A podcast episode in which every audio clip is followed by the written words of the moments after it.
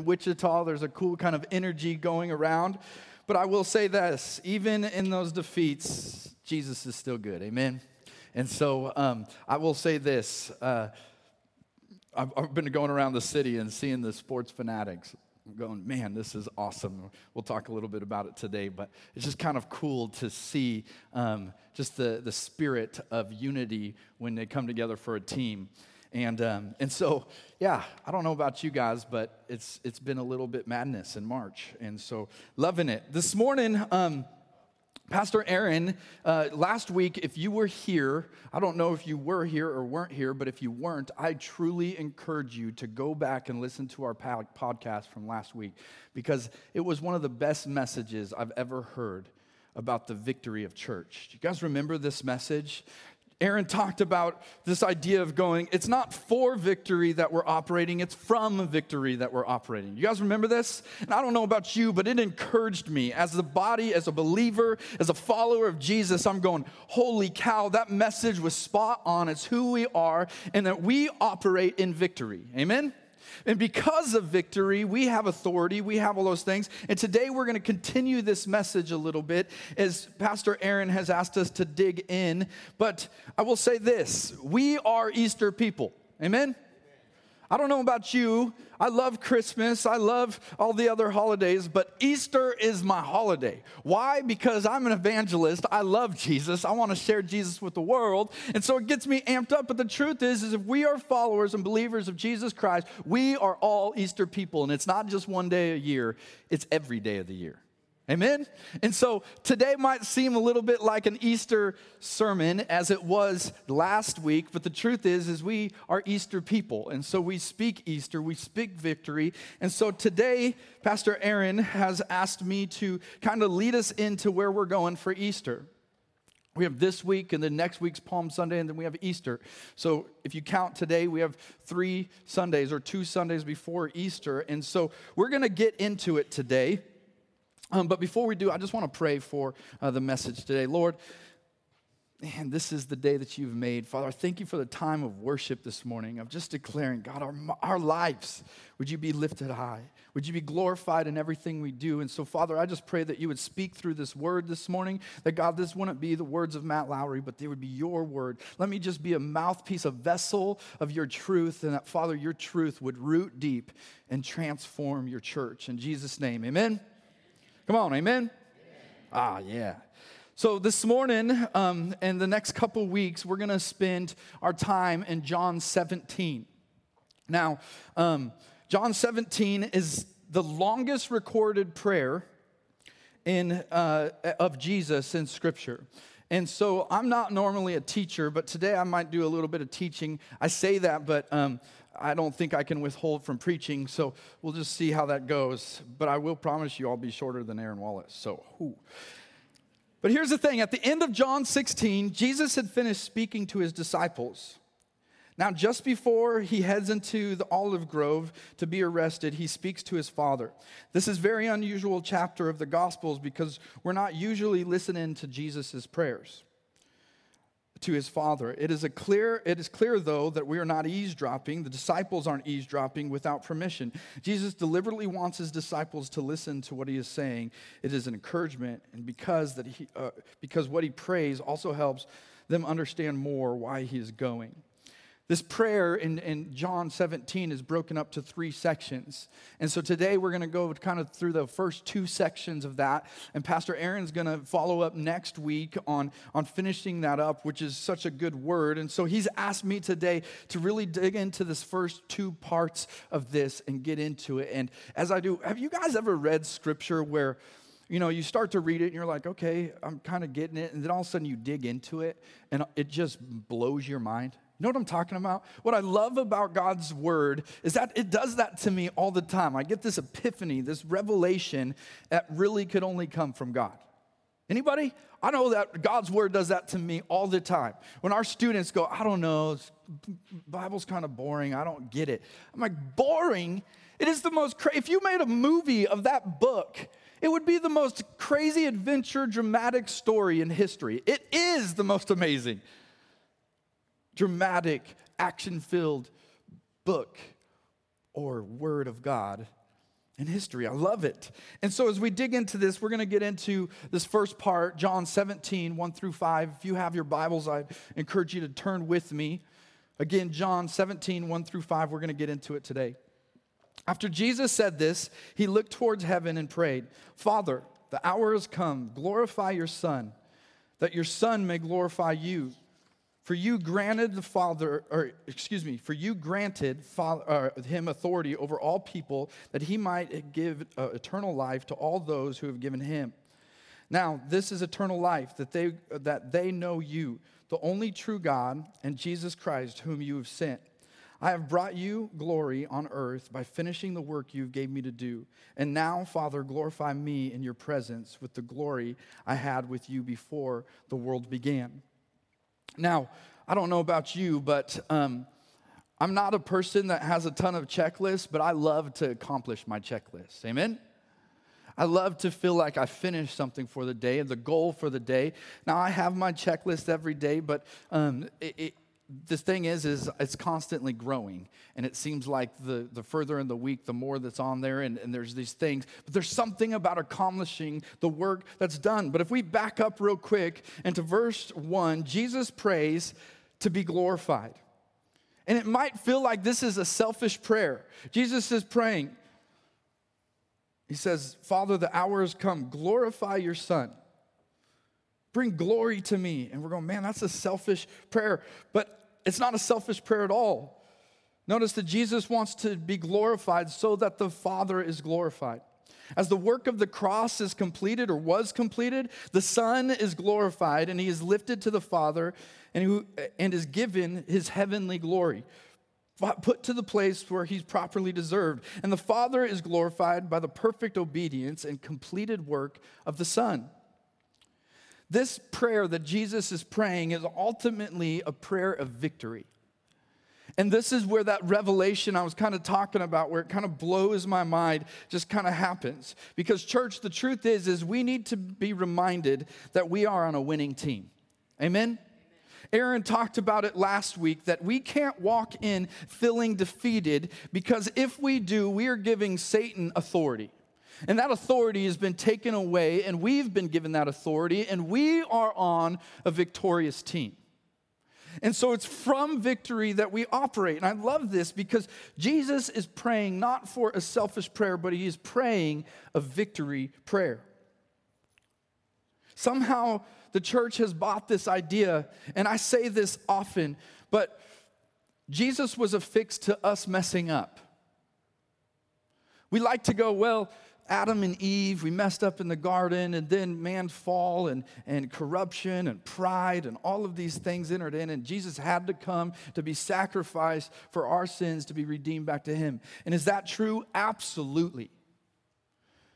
But Jesus wasn't coming to fix our mess up, Jesus was the plan from the very beginning.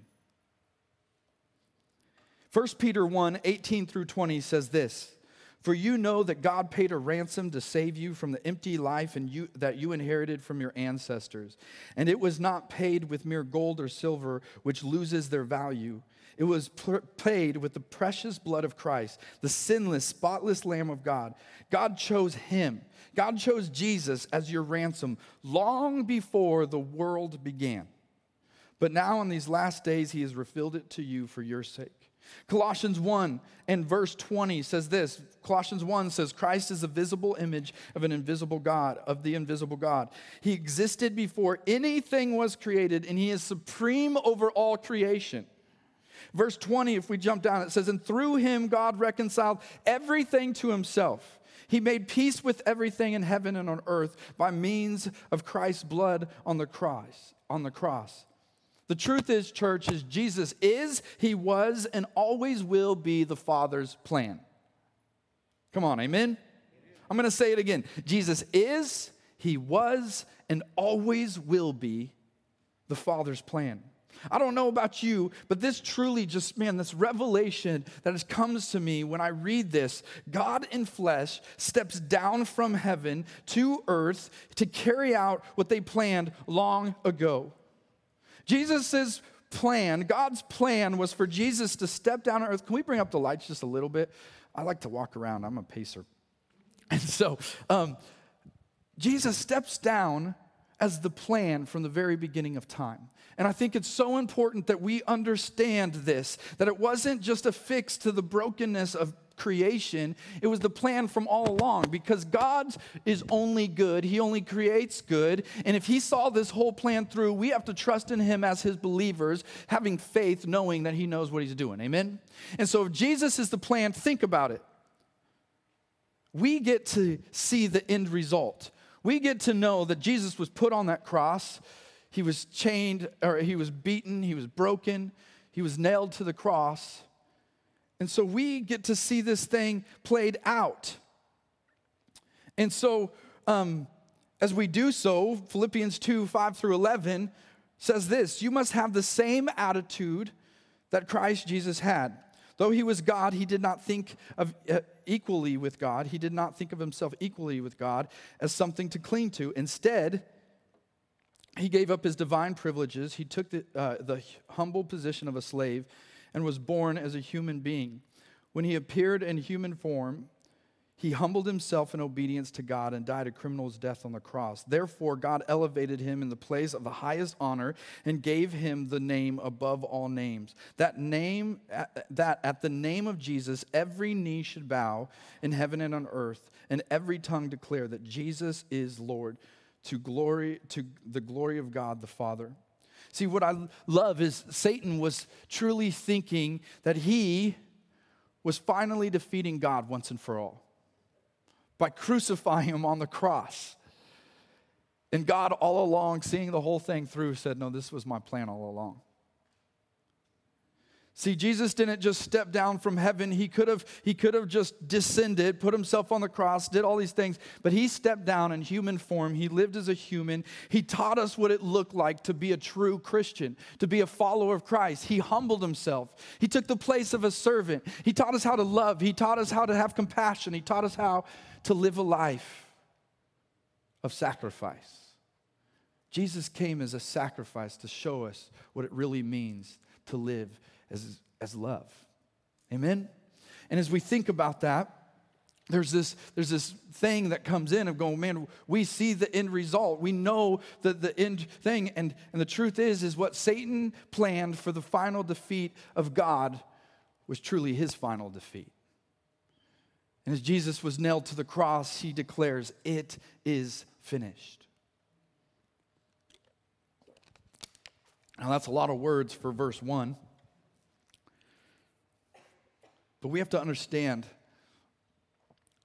that there's a reason why Jesus is praying these things. He's, he's consecrating, he is, he is asking God to finish out the plan. As he's going and, is, and he's getting ready to be arrested, and he knows he's going to be beaten, he knows all of these things, can only imagine the anxiety, yet he is praying, God, bring glory to your name by finishing the plan. The plan was me.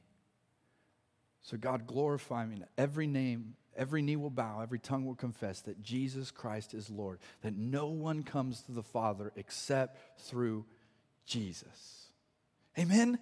That revelation is amazing to me. Jesus is going, God, I want you to be glorified so much. Finish the work. So glorify your Son. It's so good. And so this morning I said that we were going to go to these, these two parts, John 17, 6 through 19. Now, um, this next part, Jesus is praying for his disciples. And I love this um, because as Jesus is praying for his disciples, I don't know about you, but uh, it kind of makes me laugh a little bit knowing that the disciples are listening in because I kind of do this all the time. My son, Caleb, is um, in Colorado skiing as we speak right now. And as a father, I'm extremely nervous about that because um, I, you guys saw my video a couple weeks ago, right? Of me flipping over the back, kicking myself with my skis in the head. Just can't walk. I'm super sore. Um, I still don't feel like I'm quite adjusted from that. And so I, am talking to Caleb. I'm saying, Caleb, you got to be, man, have fun. It's going to be awesome. First time skiing. I wish I could take you, but they invited you. We'll let you go this time, but you got to be safe. And so I'm telling him the whole safety thing. I'm giving him the spiel. And he's like, Dad, you're not safe when you ski. I'm like, shut up, listen to me.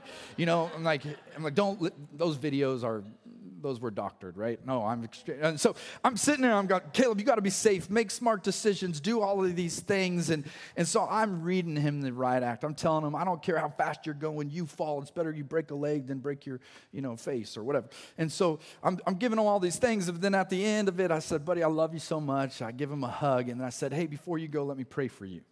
And so I pray for him, and I, I'm praying, and I said, God, thank you for Caleb. Thank you for his life. God, let him have fun and just uh, enjoy your creation. But then this next part, I kind of use the, the, the prayer. I don't know if you guys ever do this to kind of finish the, the preaching. You know what I'm talking about? I see all these heads shaking, like, yes. So I'm like, God, you allow Caleb to make smart decisions. And, you know, I'm just writing, reading these things. And so I don't know Jesus is doing this here, but in a way, I'm going, as the disciples are listening to this, I feel like Jesus is kind of nailing it home.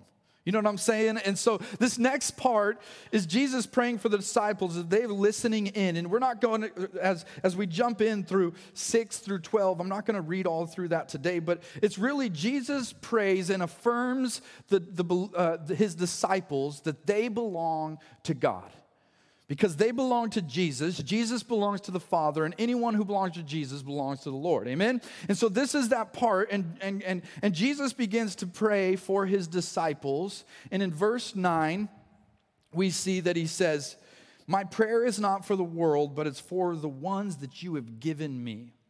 And so he turns it. This isn't a, a, prayer for the world. As he's finishing this whole thing, he's literally praying for the 12 that have followed him and he's going, God, keep them safe. And he begins to intercede about safety and he, and he talks to these things. He goes, Man, this isn't for the world, I'm praying for them. But then in verse 10, it says, All who are mine belong to you. This is Jesus talking to the Father. All who are mine belong to you. And so this morning, I want to, we're not just talking about a, a prayer, we're not just reading about it where Jesus is praying for the disciples because he begins to include us in this. And I don't want to jump too far ahead because this is where Aaron's picking up next week. But I want to make sure that we're paying attention to this because in verse 20 of John 17, it says, I am praying not only for these disciples, but also for all who will ever believe in me through their message.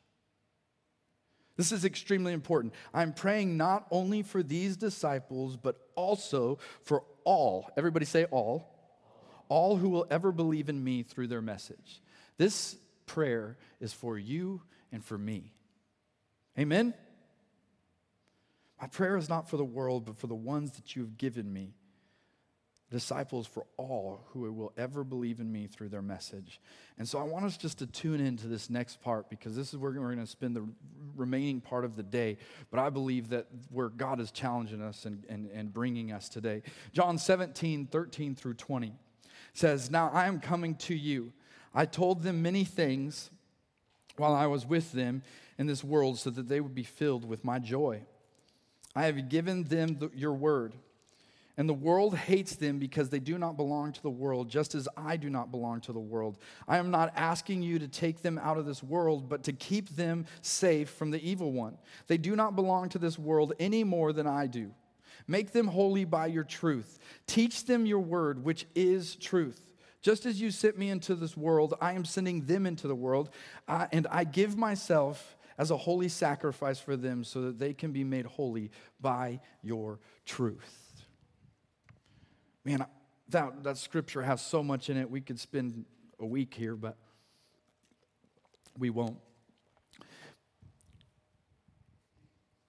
But I truly believe God has something for the church, for you, the body of Christ. And as I was joking around earlier about the disciples listening in, this is where I feel like Jesus is nailing it home. He's trying to say, hey, this is where it's at. I want you guys to pay attention. You know, in, in the verse one through five, there's something that Jesus says right there. He says, Eternal life is. When Jesus says eternal life is, we should listen. Amen? And this is what he says Eternal life is knowing God, knowing you. Eternal life is about relationship with God, not knowing about Him, but knowing Him. And so this is reiterated in this next verse we're talking about truth. And the truth is is we know that God's promise is because of this. Amen. This is the authoritative scripture. We cannot, we cannot waver from this truth because the second we do, we begin to have an identity crisis. And we've seen the church begin to operate in an identity crisis. And so today, as we talk about the truth, we have to know that the truth is scripture. God breathes scripture, the words of God. And so we hold tight to those. And Jesus tells us right here we believe it because it's God's truth. We do not belong to this world. Somebody say amen. amen. We do not belong to this world. We're not supposed to belong to this world because Jesus didn't belong to this world, but he says he's leaving us in this world for a purpose. We do not belong to this world. I had such a cool opportunity. Now, I'm just going to be honest from you. Lance Miller's sitting over there. On, on Thursday morning at 7 a.m., I get a call from um, some people in the city and said, Hey, we need a photographer. If you guys don't know, I do some photography. And so they're like, We need a photographer. Your name was given to us, and uh, we want you to come photograph the pep rally for KU. I'm going, That sounds awesome, right? And so I'm like, heck yeah, that would be great. But I do not own a KU shirt. And it's not because I'm not a KU fan. I just haven't, I own three WSU shirts because people invited me to WSU games. I like WSU basketball. And it's not that I don't like KU basketball, I just haven't been as invested in it. You know what I'm talking about? And so, uh, anyway, as I go, I'm like, these people are crazy it sold out or they filled up they were above fire code in like no time. People started showing up three hours early. We were sitting i don't know whose bright idea this was but they made that little glass thing outside you know what i'm talking about? Well it was like a sauna like a stinking greenhouse and we're like baking in there. People are sweating all over the place. They're screaming. It's so loud. The band's playing, the cheerleaders going. It is crazy. People's hair decked out, all this stuff. And it's really funny because as we're finishing up, the, well, one of the sound guys, tech guys, we're in the back room and I'm like getting all my camera stuff t- t- torn down. And, and he, he goes, I don't get this whole thing. I'm like, what do you mean you don't get it? He's like, I just don't get why people are so into this. Did you see the guy with the punk rocker hair that had like red and blue? And then the other guy who tied a little um, sparkly, what do they call it, pom pom in his hair? And I'm like, yeah, pretty crazy. He's like, and then the rock chalk, rock chalk thing, right? Rock chalk. What does it mean? I don't get it. And I'm like, I, I don't quite, I mean, just kind of like a raw, right? And so he's like, I just, these people are crazy. And as he's talking, I start to think about it. Um, this is how the world thinks about Christians. We're crazy. The stuff we do, how we think, we're called to be a part of this world. Unless you're entirely ingrained into it and you're adopted in it, you don't get it. Love your enemy? Are you kidding me? Success is not building up treasures of this world, but treasures in a kingdom that we can't see. Are you kidding me? And Jesus says, You're not called to be in this world. You're not of this world. You're called, I'm leaving you in this world because you have purpose. And last, last month at RSM, um, I, I say this to you guys a lot, but I, I mean it because as I get older, 35 years of age, I don't desire to entertain students anymore. I don't desire to throw the biggest block parties and the sleepovers and fundraisers and all of these things. Man, maybe that's for somebody, but that's not my heart anymore. I want to equip students, disciple them. And so we've been just really I mean, for six months talking about identity in Jesus, identity of who we are as believers, who we are as followers of Christ. And we've ripped this thing apart. I'm sure they're tired of me talking about identity, but the truth is, is and there's a reason why Paul did it. There's a reason why Jesus spent time with the disciples to show them their kingdom identity and not their earthly identity. Amen? And so, because when we get that kingdom identity, everything changes. Our mentality changes, our focus changes, our goals change because we are for kingdom. We are kingdom workers, not earthly ones. We got to stop trying to build our earthly kingdom because it's going to crumble, it's going to fall. Eternally, eternal life, as Jesus says, is knowing Him. And so we're getting into this thing. We're talking about disciple. And so we call our discipleship, and we call this series disciple. And first week is literally going, what is a disciple? And we talk about what is a disciple. And, and I challenged the students. I asked them, how many of you are Christians in this room? And pretty much every hand went up in the room. And we have about 65 students going, I'm a Christian, I'm a Christian. I said, awesome. How many of you are disciples? like five of them, like, I think I'm a disciple, right? So I said, So what is a disciple? And so we start talking about it a little bit. And most of them, somebody who, you know, one of the 12 people who followed Jesus. And, and so we define disciple. And disciple means a student of or somebody who takes the trade of their master. I'm going, if we are disciples of Jesus, we are students of Jesus, and we are taking on the same trade as our master Jesus. I don't know about you, but that's powerful. That speaks, that just brings it home. And so uh, we're, we're going through that. And then the next week, I asked Jacob Hall to teach and preach, and, and I don't know if you guys got the email this week, but I'm excited to tell you that Jacob Hall is coming on our pastoral staff. We'll introduce him next week as he's out skiing this week. Apparently, I just got left behind. And so I'm not bitter, don't worry about it. And so, um, yeah, so Jacob brings this word, and I'm just like, oh my gosh. It was such a good word because he goes, Matt, where, what are we doing? I said, We're talking about discipleship. I want to talk about who Jesus was so that we can begin to understand if we are followers and students of the gospel and Jesus, we know how to live. And so I'm expecting Jacob to come and to talk about all these characteristics of Jesus. And this is what he says. He starts off, and sometimes you're like, oh no. You know what I'm saying? Like, oh, did that just come out of his mouth? He goes, this is, I want you to hear me today. I don't want you to be like Jesus. And I'm just like, I spent all last week talking about we're students of Jesus, taking on the trade of Jesus. Come on, dude. And he goes, don't be like Jesus because if you try to be like Jesus, you're going to fail. I was like, okay, I, I kind of get where he's going with this. And he starts talking about the presence of God. And he starts talking about the presence of Jesus. He ta- starts talking about the presence of the Holy Spirit and the gifts of the Holy Spirit. And the only way that we can carry out the characteristics of God is being in his presence. And so he says, Don't be like God, behold God. Become in his presence, live in his presence, and the fruit of his presence will be Jesus in your life. And I'm like, Preach it, right? This is so good. When we're in the presence of God, the fruit of those, I don't care who you are, the people you hang out with, you will become. So hang out with Jesus. And I'm just like, man, what a great word. And so last week we finished up in Matthew 28, where Jesus tells his disciples, All authority of heaven and earth have been given to me. Now go. Go make disciples. And so we talked with students about what this looked like. What does it mean to go make disciples? And we talked about being ambassadors for Jesus Christ. And what is an ambassador? And so, as, as I'm talking about what is an ambassador, the word ambassador literally means to be an official representative, representative of. And I'm going, man, that's a good word. And so I break it down and I said, it's not just to be a representative, it's an official representative. Because the truth is, is we've been bought with the price. We are not our own, but we belong. We've been grafted into the family of God. Amen?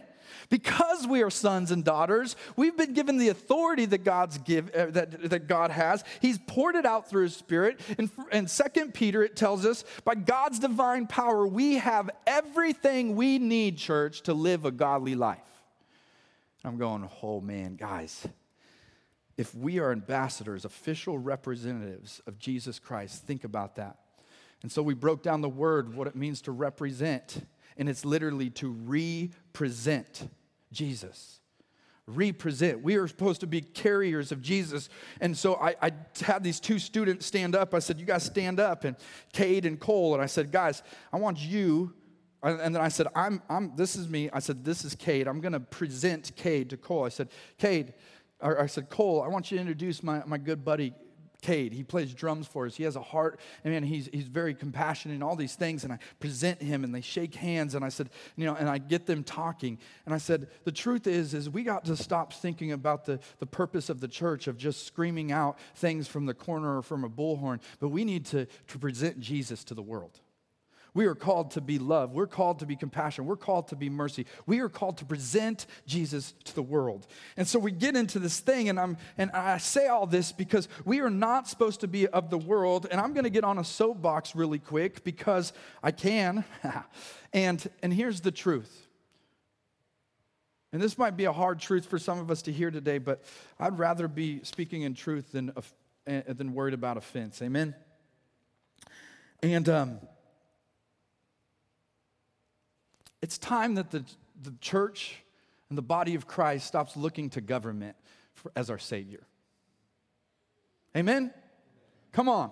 It is time that we, the church, stop looking to government as the answer. We carry the hope of the world. We are the light of the world. We carry the message of Jesus, and yet we are crying out to government to be the savior of our schools. We're crying out to government to be the savior of our homes. We're crying out to government to be the savior of fill in the blank. But the truth is, is the only one that saves is Jesus Christ. And it's time that we, the church, operate that we are not uh, of this world, we are of kingdom.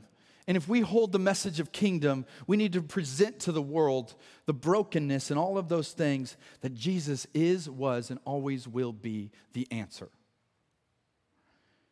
And we hold tight to that.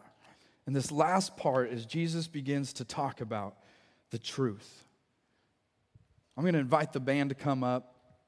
And as they do, I just want to finish with this, this beautiful intercession that God prays for all disciples, those who belong to Him. And it says, Make them holy by your truth. Teach them your word, which is truth. Just as you sent me into this world, I am sending them into this world, and I, I give myself as a holy sacrifice for them so that they may be made holy by your truth. The word holy means to be set apart, to be consecrated, that we are not of this world. And, church, we have to understand that we have a message, we have a, a, a burden on our hearts for our neighbors. We should be burdened for, for the ones that don't know Jesus, the coworkers that we have, the school systems that we have, the government that we have. Yes, we have a role to play in the election process, but if we think that the person that's getting elected is going to fix everything, then we've missed it because once again, only Jesus saves. It's time that we disciple at home so that our school systems can be changed from the inside out because there is no separation of church and state because you cannot separate God from his creation because we were made for him, we were made in him, we were made through him. That we, the plan all along was for God to step down, to humble himself, nail himself on the cross, that you and I would be reconciled back to that truth, operate in authority, introduce people back to the name of Jesus so that all could know him and the name of God be glorified. Holy cow. Revelation blown and this is the prayer that Jesus prays for the church. He'd make us holy by His truth. We got to be in His word. We got to be in His promise. We got to be holding tight to this truth, and that these words need to be spoken out to a world that is need of a fix, a world that is broken and in need of a Savior. It's God's plan all along, church. That this is truth sharper than a two edged sword, dividing bone and marrow, spirit and truth. These are the promises we hold on to. These are the, the, this is the truth that we fight with. And I want to finish with one scripture. Colossians 2 7 through 10 says, Let your roots grow down into Him and let your lives be built on Him. Then your faith will grow strong in truth you were taught, and you will overflow with thankfulness. Don't let anyone capture you with empty philosophies or high sounding nonsense that comes from human thinking and of spiritual powers of the world rather than from Christ. For in Christ lives all the fullness of God in human body, so you also are complete through your union with Christ, who is head over every ruler and authority. And if Jesus says that we have been bought with a price, if Jesus says, Everyone that belongs to me, God, belongs to you, and you have given me all authority, I'm giving them all authority so that they can go out and be world changers, kingdom workers. It's time that we step up and operate in our purpose. Amen, church? And so Jesus' prayer, as he's interceding for disciples, for you and for me, is that we would go out and be world changers and live the message of Christ every single day in every single circumstance. And so today I challenge you, church. Today I'm asking you, operate in your kingdom identity. Let's go make disciples. Let's go be disciples because Jesus is, was, and always will be the answer. Easter's coming up in, in, in two weeks, but the truth is, is Easter's already happened. We are operating from victory, and it's time that we operate this. And so we're seeing an uprise in our city of, of denominational walls come crumbling down because there's been a unity of the body of Christ, and that's where we're going to pick up next week is the power in that truth. And it's time that we start operating in our place and our purpose because the body of Christ is needed. Amen. Let's pray. God, I thank you for your truth. God, it is what transforms, it is what changes. Father, I pray that today it would take root and it would take heart in each one of us. That, God, there wouldn't be a single person in this room that comes in and feels the same uh, way they did when they come out because, Lord, your word speaks. And so, Father, I ask that every chain is broken off of fear and all those things, that, God, we would begin to operate in the power and authority that you've given us. God, let us be your voice. Let us be vessel. Let us be the light of the world as we carry the message of Christ. For eternal life is knowing you. And so, God, let us introduce people to you, Lord. We love you, we praise you, and it's in your name. Everyone said, Amen. Let's stand up and let's worship.